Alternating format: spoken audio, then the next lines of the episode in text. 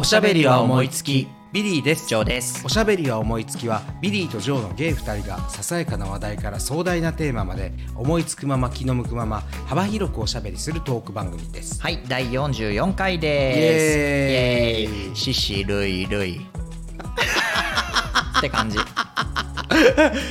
なんか嫌な言葉じゃんシシルイルイシシルイルイってどういう意味だ？死体がルイルイと積み重なってるってことあよそうだね。そうよ。やめてよ。なんか縁起でもないよちょっと。いやなんか今シシって聞いてシシルイルイっていう言葉が獅子頭に奮陣とか言ってほしいわああそうだね。そうよ。その方がいいね。獅子16ってのもあるけどね。そうね。掛け算シリーズはちょっとやりすぎだから 毎回に言ってるに違う失礼いたしました。はい、はい。ということで、はい。ね44回でもう本当に春が近づいてきておりますけれどなもんかね春ですね花粉症もひどいですね。花粉症は辛いわ今年は。本当に？なんかもう目も鼻もなんかもうずるずるずるずるして。毎年じゃん。毎年だけどね もう本当に。人間の体の中にこれだけ水分があるのかなって思う。本当に。ようこんな出るなみたいな。確かにね。あの古代エジプトでは鼻水ってさ、うん。脳みそから出てきた。違うわ。脳みそが鼻水を,、水を出す器官だっていうふうに思われてたんだよね。あそう。うんなんか思い出したそれを昔あの鼻水って何かって言ったら脳みそ腐ったやつやって言われたけどね。へえ。そんなわけない ないやろみたいな。そう怖いこと言うよね。誰が言ったんそれ。うちの父親。なんかさ父親ってさ、うん。しょうもないこと言ってた言って子供をさ、そうなの、ね、そう怯なの。えさせるようなところあるよすねごいあるすごいやられた。すごいやられたよ本当に。ね。うーん。春といえばはい。我々ははい。また素敵な企画に参加させていただくことになりました、ね。ありがとうございます。ありがとうございます。こんな私たちを。こんな私たちでも参加させていただけるんです、ねえ。えー企画名ですけれどもはい「なれそめねいろ」という企画でして、はい。肋骨パキオのパキラジさんのうん。肋骨パキオさんうんうん。と、えーゲイレチャオワカスのジャスミンさんのおうん。二人が企画されている企画えー、です。すごいもう。どんな企画なんですか？はい春にまつわるうん。曲をうん参加全番組でうん。ご紹介してうん。それにまつわるエピソードをお話ししようという企画でございます。あこれね、うん。なんと何番組参加させてると思いますか？ーわかんない。何番組？53番組。ええこれ全部さ聞いた人はさ、うんあのなんかこう最後に聞いたらなんかこうなんていうのスタンプ帳みたいなあったら面白いよねそうだよね。うんだからもう全部聞いたらちょっと表彰したいぐらいよね。全部聞いたらね大した人だけどよっぽど暇な人だわ しかもさちょっとこういう企画のさ、うんやつってさちょっと長めになる傾向あるじゃん。あそうだねね。でね。53番組さ、うん。下手したらさ、うん。え1時間とかすごい53よ時間とかねなっちゃうからね。うちは短くいくかあそう。軽くやりますので軽く。聞いてください。ねいやーすごいな。53番組。すごいよね。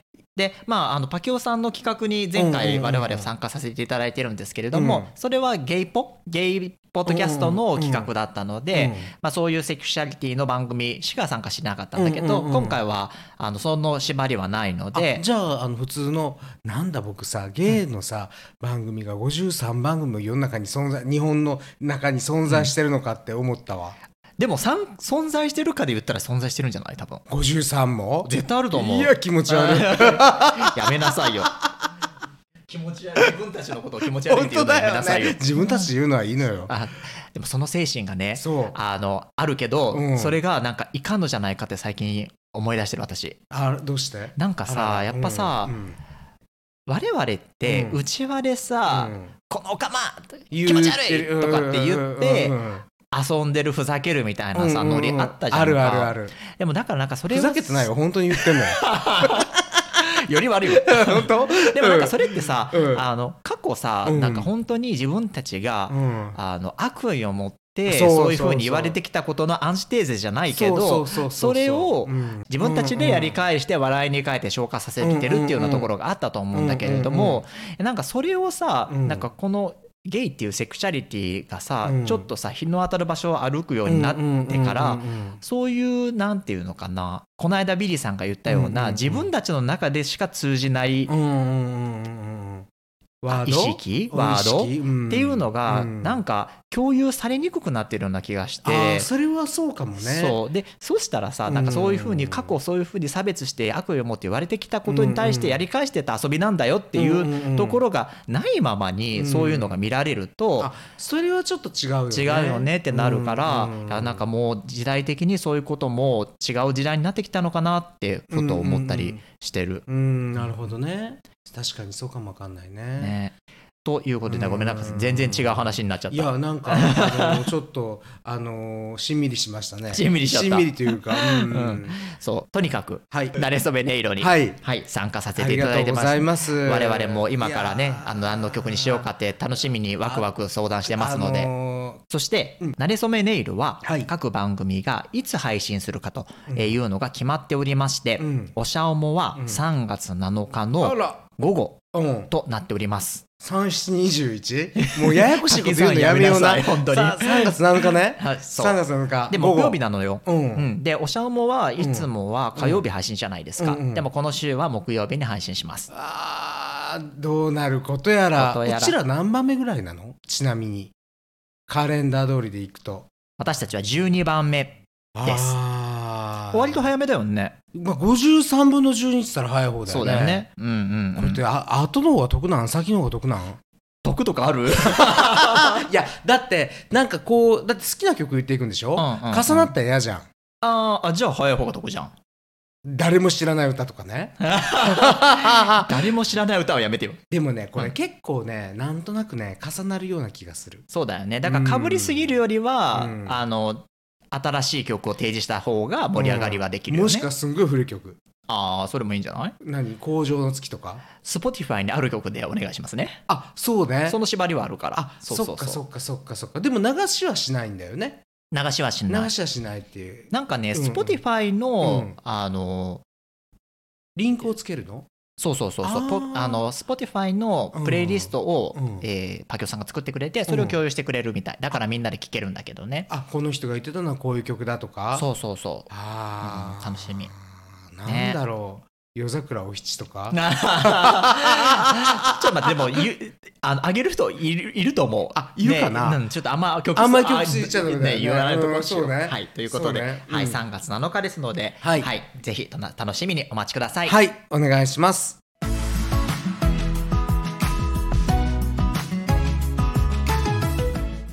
あのところでさ、うんうん。あのこれちょっと聞きたいんですけれども、はい。私最近ねあの日常風景の一コマをうん。X に投稿してるんですよ。してるよね。そう。めっちゃしてるよね。ちょっとね、うん。あれどう？あだからいいと思うよ。本当、うん。なんかうざくない、うざくない何なのその女子中学生みたいな。いや大丈夫？私うざくない？大私丈夫？うざくいないって。女子高生はね。上がるからゴミが。上がるからうん。そうね。うざくない？いやうざくない？でも。だ大丈夫？いやなんか、うん。どうなんかちょっとさあのこう番組の宣伝とか人への返信とかばっかりだったらちょっとつまんないなと思って、うんうんうんうんあのーそれはそうかも、うん。あのこういろいろちょっと日常風景をね、うんやってみようと思ったのね。うんうんであの実はこの間あのー沢尻エリカちゃんの、はい。あの欲望という名の電車っていう沢尻さんのあのまあ舞台ふ舞台あの人は初舞台だったんだけど初舞台初舞台初舞台。芸能活動復帰のあうんうんうん。の舞台を見てきたんだけれども、うん。それを投稿したわけよ、うんそしたた。ら思いのほか、うん。あのこうなんていうの見てくれてる数っていうのがすごくて、うんうんうん。でなんと、うん。あのさあのいわゆるオフィシャル X はいはい。あの欲望という名の電車のはい。ABEX さんかな、はい。のからもいいねをいただきまして、えーそうなの？すごくない？ちょっと。だからねタグ付けっていうのも大したもんだなと思って。本当だね、うん。でもそしたらあの作ってる人たちに届くっていうことだそう思いが。ね。うん。素敵。いやでもさ我々もさ、うん。こういうことさ、いやうんもっともっとあの素人としてやってるわけだけど、そんな私たちでもさ、うん。なんかリアクションもらったりすることってすごい嬉しいことじゃんか嬉しいの。ね。うん。だからプロの人たちとかでもさ、うん。まあ、素人の人でもさ、うん。こういうふうにあのすごい良かったですっていうことをさうん。伝えるってなんか大事じゃないかなってそう。思う。だよね。そうだよね。ね。なんかあのちょっとしたことがねいけたらいいなと思ってて、うんうんうんなんかあの何犬のうんこ踏んだとか。やめなさいよ。それはごめん ごめんこむりたいわ。それはちょっと嫌だね。でもちょっと日常の一コマみたいなのが、うざかったら言ってください。あの本当になんか恐る恐るやってるんで。うん。DM でうざいってきたらそれはそれでショックなんだけど。辛いよね。辛いようん。ねいやそしたらもうやめるわ。いややめないでよ。なんで？いやいやでもねあそうそう。それでその欲望という名の電車っていうのを見てきたんですよ、うんうん、うん。どうだった？もうね素晴らしいなんてもんじゃないよ。本当に。いやもうねいや僕はね沢尻エリカの「パッチギ」っていうね、うんうんうんうん。あの映画を見た時にあの白いチマチョゴリ着てうん。やってるのが素晴らしかったのね、うんうん。ですごく大好きな女優さんだったの。うん。だからこそあのーまあ彼女がああいう事件を起こしてしまった時にすごく残念に思ったし、うん。もうもったいないって思ってたから、うんあの変な話今回のような形でね芸能活動復帰それもですよ「欲望という名の電車」というこのアメリカ演劇史に残る名作ですよ。あそうなんだこれ。素晴らしい作品。これはうんテネシー・ウィリアムズっていう劇作家のあの僕もいろんな「欲望という名の電車」を見てきたけど今回は良かったね。本当にあのブランチっていうねあのもともとあの南部のセントルイスの方のあのまあ大金持ちのお嬢さん農園主の娘なんだけれども、まあ、身を持ち崩してあのニューオーリンズの妹夫妻の家にやってくるのね。うん。その時にね最初に言うセリフがあるんだけれどもこれが有名なセリフで「欲望という名の電車に乗って墓場という電車に乗り換えて天国と呼ばれるところに降りる」と。まあ要は欲望という電車に乗ったらその行き着く先は死だということなんだけれども、うん。そこでまああの妹夫婦のところで厄介になるんだけれどもあのその妹の旦那のスタンレーっていうのがあのすごくそやなポーランド系の男なのね。ほうほう。うん、その主人公主主人公のヒロインのブランチとはもう対照的な、まあ、2人が同居することになるんだけれども、うん。そこでまあいろんなことが明らかになっていくんですよ、うん。ブランチの秘められた過去とか、ほう。でまあ最後はスターリーに侵されてあら。うん。挙句もう精神病院まで送られてしまうっていうね。もうすんごい話でまあ一種の不条理劇でもあるし僕はもう素晴らしいあのやっぱりテネシー・レムズって大好きだからあのガラスの動物園とか、うん。あのや熱いトタン屋根の猫とかあの彼もゲイなのね。テネシー・リアズムっていう劇作家は。うんうんうん。でもちろんあの1970年のあのヘイトクライムの時とかは彼もいろいろ攻撃を受けたりしたんだけれども、うん。あのそういう意味においてゲイの人の感性っていうかもう本当にね心の心のがもうなんていうのかなもう人間のいやらしい部分痛い部分っていうのをねえぐり出すような作品。へえでそこのそのいわゆるいろんな過去のあるブランチっていう女をまあ沢尻ちゃんがやったんだけど、うん。もう素晴らしいよ。へえもう僕はね何に感動したかというと彼女がきちっと演劇に対して真摯に向き合っていたこと。だからセリフもきちっと舞台のセリフで言ってた。なんというと？うんとねよくあのテレビ系の人うんがうん。舞台をやると、うん。どうしても発声とか滑舌であるとかっていうのがテレビ風になっちゃう時っていうのがあるんだけれどもきちっとやっぱり演劇のセリフで言ってたし彼女よくやってたと思う。あの難しい役をねあの本当によくやってたなっていうふうにうんうん。思いました。そのテレビ的なうん。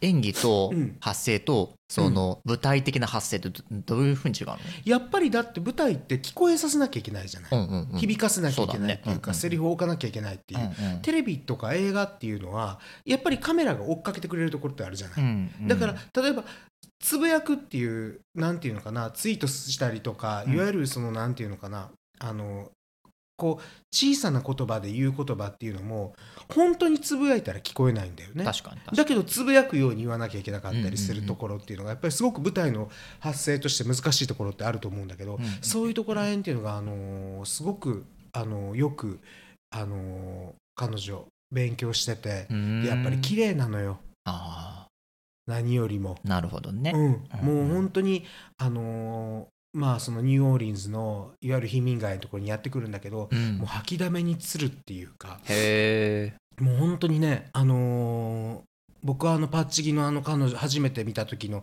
彼女を思い出しましたね、ああパッチギまさにそんな感じだったよね。パッチのそんな感じだった。あの白いチョゴリ着た時にうん。そんな感じだったからもう本当にそれとすごくオーバーラップするところがあって、うんうん。もうお帰りって感じだった、うんだから僕はあの本当にこれから彼女どういう風な芸能活動をしていくのか分かんないしもしかしたらテレビとかうん。映像っていうのはまだなんていうのかなハードルが高いところがあるのかも分かんないんだけれども、だけど舞台っていうのはそれがないから、うん。だからあのあの子で見たいなって思う舞台あのツイツイツイッターじゃなくてあの X、にも書いたんだけれども東神お吉とか、あのーそういうね女の情念っていうか、うん。あの昔それこそ、あのー山田五十鈴さんがやったような役でも、あのー杉村春子先生がやったような役でもあのいわゆる名女優と言われた役っていうのは彼女だったら挑戦してみるべきだと思うし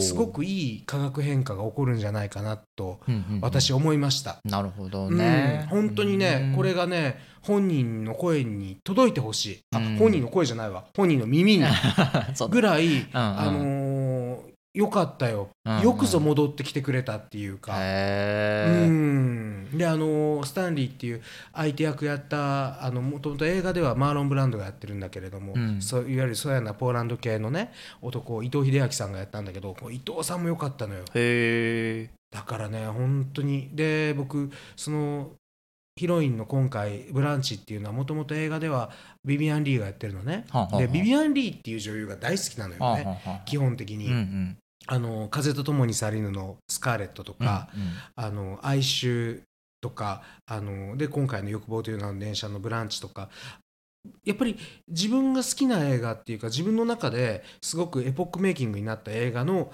ヒロインってやっぱりビビアン・リーがやってるのね。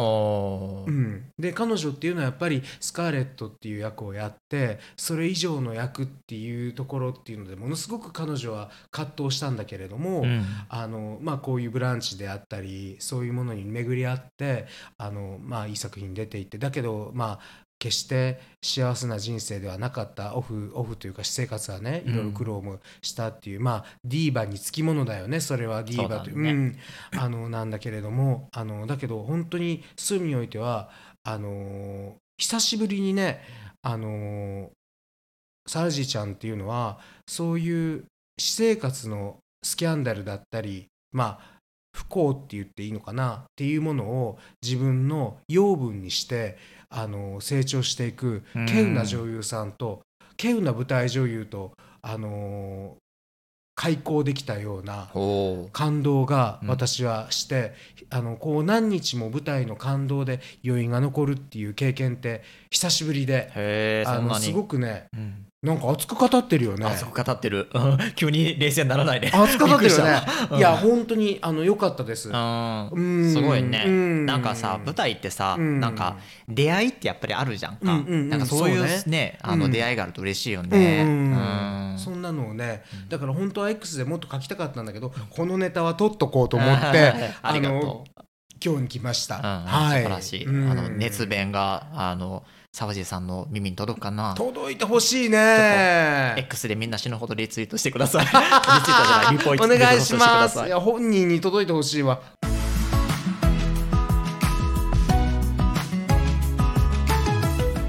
それでね、うんあのーなんかね、もうこんななんか今日なんかわしが喋る日？そうよ なんであんたなんかないのかい。大体大体ビリーさんが喋る日だから、そうね、そうね、大体喋ってるけこれれども。この番組私ビリーさんありきで始めてるからね。やめてよ。いや僕もねいつまで持つか分かりませんけれどもあのーこの間これも X に載したんだけど、見た。あの年に1回白子会っていうのやってですよ。見た見た。見た？うん。豪華な。豪華な白子となんかお酒と。あれ下関から取り寄せて。うえー、すごい。本そうなのよ。本場本物。本場の本物のあのーうん。フグうん。鉄さそれから鉄皮ほうほう。てっちり鉄皮って何？てあのいわゆるフグの皮。鉄皮っていうのよ。あーへえ、うん。うんうん、であの忘れてないのはあの白子ちゃんうんうんうん。あれを食べるっていう白子美味しいよね。白子美味しかっうたん。でねあそこに載せてたお酒があるじゃない、うんうん。あれがすごく珍しいお酒で、うん。バーボンを作る樽でうんうん。作る日本酒なんだよ、へえだからすごく不思議なまろやかなお酒で、バーあバーボンが入ったやつとかじゃなくて、うん。バーボン樽でで日本酒を作るっていう。だからなんかちょっと樽の香りあがするのの香りがすごくてへ不思え議な香りがあって美味しくて。それでねお高いんでしょ？値段いくらするんだろそれは知らないのかそれはどなたかからういただいたももうプレゼントだからああの値段はあの考えずに食べようっていう回だから。あ 怖いから。すすごいそうそう怖いから。そんなこと。値段考えたらもうおしっこちびるから。いやー怖いそんな。だからすごい回。年に1回、うん。もうあとはだからもうずっと今日もお茶漬け。あ明日ももお茶漬け。あ明ー後日はもう水。嘘ばっかり。本当よ。本当よ。ちなみにこのやりとりめっちゃこの番組でやってるからね それでね、うん。その白子会で僕その参加者の一人からあの教わった食べ方があるんだけれども、はいこれちょっとねもしよかったら、うん。あの皆さんもやってみてください。てっちりの時に。ほてっちりの白子を、うん。まああれあえてお鍋に入れて食べるんだけど、うん。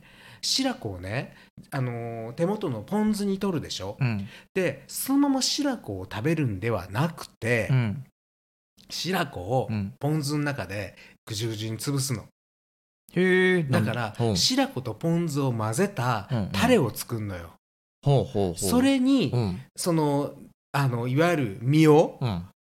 つけてうん。食べると、うん。ものすごく美味しいから。これぜひねあのまだ冬まだちょっとてっちりシーズン続くと思うんで、うんうん。あのやる人いたらやってくださいぜひ、うんすごいね。すごい。あれはねタレにしちゃうの？タレにしちゃうの贅よ沢。白子だけペロっていくんじゃなくて白子をあえてそのポン酢と混ぜて食べるっていうやり方があの教わって何でも教わんなきゃ分かんないね。うんそうね。教えてくれる人がいるのがうん。教えてくれる人がいるっていうのはありがたいなって思いながうらん。でも私もやりたいけど、そんなおしっこちびりそうな値段出して白 白子食べる機会がちょっとないから。こっちもね貧乏人には難しいわ。よく言うよもうね。嘘ですよ。これあのジョー君ねあの蔵が立つぐらい持ってますから。なんでよ本当よ。嘘です。本当よ。これこそ嘘です本当びっくりしもうたそんなんで、うん。あのまあでもちょっと幸せなね1週間を過ごさせていただきました。本当だねいいね、ん。そういう会うん。うん。なんかそういうのない。やで昔はさでもうちらもさよくあのほら私たち関西なんですけど、うん。よくその関西のうん。ゲイの人たちでうん。なんかやってたよね、イベントそう。だからみたいな。やっぱゲイの仲間でやるイベントみたいな、うん。そういうのがコロナで途絶えてしまったきりだよね。もうやってないよやね。ってない。えやりたくも呼ばれてないだけ？いや、その可能性はある。その可能性あるね。会いたくない人もいる。あう私はいないけど私は全然いないんですけどいや、僕もないよ。リリー。さんはいるのかいな？ないいないいないいない。うん。いないし呼ばれてないだけかもわかんないけど だけどなんかもうねもういいかなとも思う。本当になんか私やりうん。やるんだったらやりたいよ全然けどやっぱ一回コロナでさうん。切れてしまったらさやっぱなんかやなかなかさ規制がそがれるというかさ難しいよね。このあの例えばポッドキャストとかやってるじゃない、みんなこうオフ会とかやってんのかな？あーでもそれはあの我々みたいなさ新参者はさ、うん。あんまそうないけどなんか結構番組同士でつながってる方がいる。の、うんうんいやだからあのーなんか時々ね、うんうん。あのいろんなあの他のポッドキャストさんのあの番組を聞いてるんだけれども、うん。意外とあれこの人実は近くにいるんじゃないっていう人いるよね、うん。いるねいる。山崎春人さん。具体 名出すのね。おうん。まあまあまあでしかもまあ関西に住んでますよっていうのをねアピールしてる人アピールとか言ってはる人はねそうなの。意外と合ってるかもな。山崎春人さんの結構聞いてんのよ、うんうんうんうん。あの一人語りを、うん。聞いてて。それであのー面白いなと思ってるんだけれどもあの人ピアノもすごく上手なんだよ、うんうんうんうん。知ってた？知ってるよ？あ知ってる、うん。本当に知ってる？えなんでよ？いや本当に。だから意外とね近いのかなと思って、ピアノからだけどねは分からないけど、うんうんそうね。そうそうそうそうそう。あの怖いなんか。何？あの 何？ネットストーカーみたいに 住んでるところを知そうだよね。らないそうで怖いんだけど。あの辺に住んでるんちゃうかなみたいな。怖いい山崎さん山崎逃げてください。逃げ逃げて逃げてって、う んもう恐ろしい恐ろしい。恐ろしいよね。はあの皆さんあの身の安全には気をつけてポッドキャストを配信してください。なんかねじっと見てる人がいたらそれは多分私です。やばだ怖い。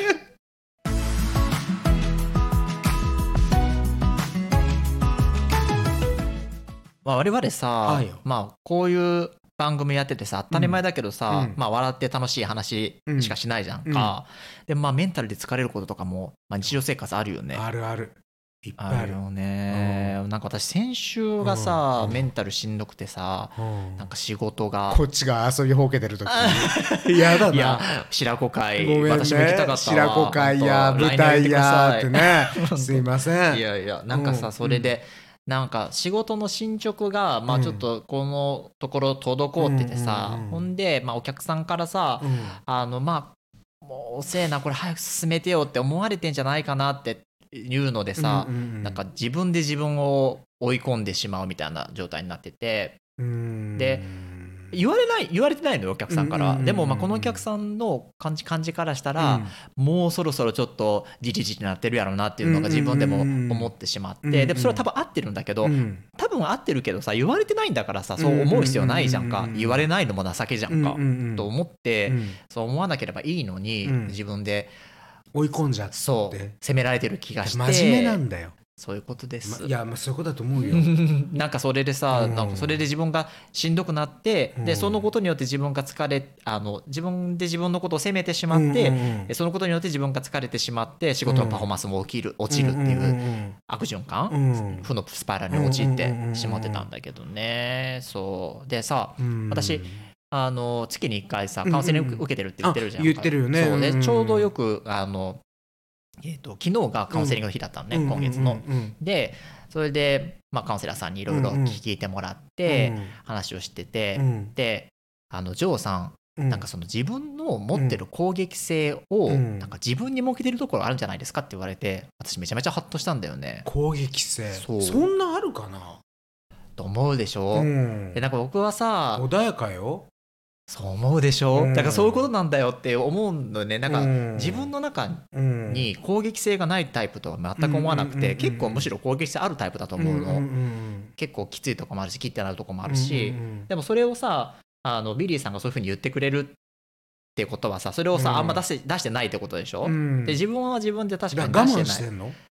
我慢なんかな？我慢なのかも。家帰って暴れる暴れないえーバーってディブしてディブしてディブをとしてる？しないしないけど、うんだからそうだからそれをうん。外に出さないで自分に向けてるんだなってそれをだからさ言われてあのさちゃんと優等生であらねばならないっていう思いがあるんじゃない？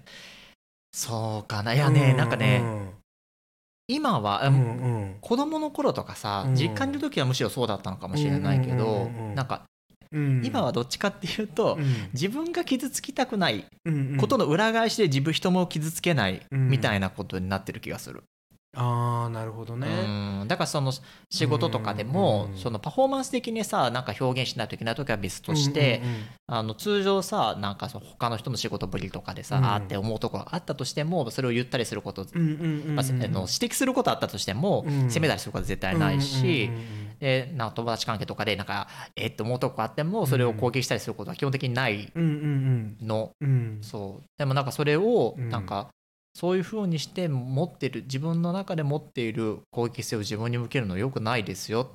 うん。って出す時に適切になっちゃうってことだよね。そうそうそう出す時に適切に出すっていうことは大事ですよって言われて、うん。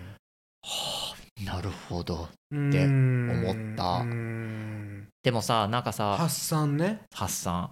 でゲイの人ってさ多分さうんすごい繊細な人ってさ、うん。比較的多いと思うし、うん。なんかゲイって一人くくりにするのはよくないけど、うん。でもそんな気するしさ、うん。うんでなんかその生きていく中でさ、うん。差別されたりさ、うん。き心ない言葉を投げかけられて傷つくことって、うん。まあやっぱあるじゃんか、あうん。山崎春人さんもそれ言ってた。本当に？言ってたあやっぱり自分が ちょっとそ子の供の時からそのそういう女っぽいみたいなことを言われたことがあるって言っておっしゃっそうてたよ。そうそうだからそういう経験をしてるからさ、うんやっぱり人にうんを傷つけないとこっていうふうに思ってる人ってさ、うんたくさんいるんじゃないかなと思って、でそういう人は私みたいに気をつけないとその自分の中の攻撃性を自分に向けてそうダメになってしまうことがあるんじゃないかなって思うから皆さん気をつけてください。私のカウンセラーが言ってたわよ、ね、いやあのそのカウンセラーを受けるっていうのは、うん、なんかあの悪いことではないんだよね。そうそうそうそう。あの欧米では当たり前のことだし。そうなの。そうと思って私は実践してるんですニューヨーカーだから。あ偉いわ。安定剤を飲むのも一つの手だしね、うん、あのだからあのその例えば睡眠導入剤にしてもそうだし、精神安定剤にしてもそうだし、そういう薬をあの乱用は困るけど、あのの力を借りるっていうのも悪いことではないんだよね。そうそう適切に使ってね、うんうん、なんかその本当にそういうヘルプが必要なのに、うん、私は薬を使いたくないからって言って頑張っちゃう人っているらしいの。でそれで、あのすごく悪くなって、他の人を巻き込む。周りの人を巻き込んで。あの不幸になっていくパターンってあるって言うから聞くからいやそれあなたはさ薬使いたくないのって言って頑張ってるつもりかもしれないけれどそれ適切にコントロールしないことによって周りの人不幸にしてるからねっていう場合もあるからねそれはやっぱりそうだよね気をつけないといけないいやだからねなんていうのかなそのそうなんだよね本人がさっきあのジョー君言ったけど攻撃性とかね、うん、あのー、っていうのって本人が自覚してるしてないよりも、うん、周りの方が意外と感じてることってあるんだよね。あそうかも、ね、言葉がすごくトゲトゲしくなったりとか、うんうん、そんなつもり全然ないんだよ。ないんだけれども実はっていうことってやっぱあるからそこってやっぱり難しいよね。難しい。難しい。うん。そうだよね。まあそっか。周りの人の方が傷つくってこと確かにあるかもね。でもそうなるとさ、なんかやっぱりさそういうことも言い合える関係の人を作っていくっていうことも大事かもね。だからなんていうのかな自分のねいい面もまあそういう意味においては弱い弱い部分っていうのかな、ね、そういうのもこう受け入れてくれるパートナーがいい時はいいじゃん。うん、誰でも、いい時はいいっていうかいい時は人が寄ってくるけど、でも本当に本当の友達とか本当のパートナーってそうじゃない時に支えてくれるっていうか、まあ、その人に別に甘えるつもりはないんだけれど、まあ、甘えたっていいんだよ変な話、ね。うん、でもそれこそが本当の友達であったりパートナーだったり仲間だったりするなっていうのはね最近私自身もすごく思うんですよ。いやそれは本当そう思う、うん、本当に思う、いい時は言わなくても人寄ってくるから。ね。うん。それは楽しいことしてさ、あの笑い合ってる時はさそれはみんなね。寄ってくるの、ね、でもそうじゃない時ほどやっぱりその人のまあ、仲間っていうのかな、その付き合う人の進化が問われるというか。そうだよね、うん、それはすごく思う。確かに確かに、うん、そういう関係性を作っておくっていうことすごい大事だよね。本当思うわ、うん、いいこと言うね。今日なんかいい話してない本当だね私たちどうしたの？どうしたの？今日。ちょっと。今日は大変ためになる、はい、あの NHK で配信すべき 番組でした。そうでございます。本日も大変ありがとうございました。えーとここで皆様お知らせですなんでござんしょう？今週はコンペキのリンゴはお休みでございます。なんだって？今週だけじゃないの。今週と来週お休みなのよ。なんだって？来週はそのスペシャル番組だからそうだ、ね、なくて、うんうん、今週はちょっとね、あのー、間に合います。ちょっとあの私もね、うん、毎日遊んでるわけじゃないんですよ 皆様。そう、ね、あのそうあの本業の方もありましてそちらの方もございましてあのー、えちょっとあのーそっちに手こっちに手が回らないという、ああこんなこと言いたくなかった。あのー、ことがございましたので、ね、あのー、ちょっと今週来週は今週と来週？再来週？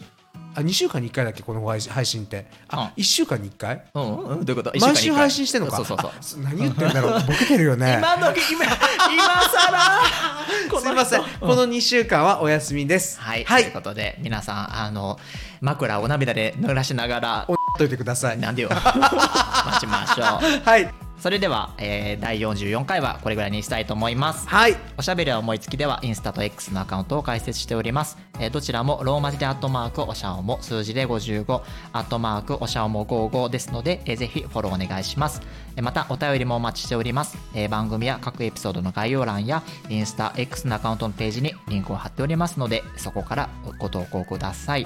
ハッシュタグおしゃおもで、えーご投稿いただいても嬉しいです。番組の感想やトークテーマやお悩みまで何でもお寄せください。それではビリーでした。ジョーでした。またね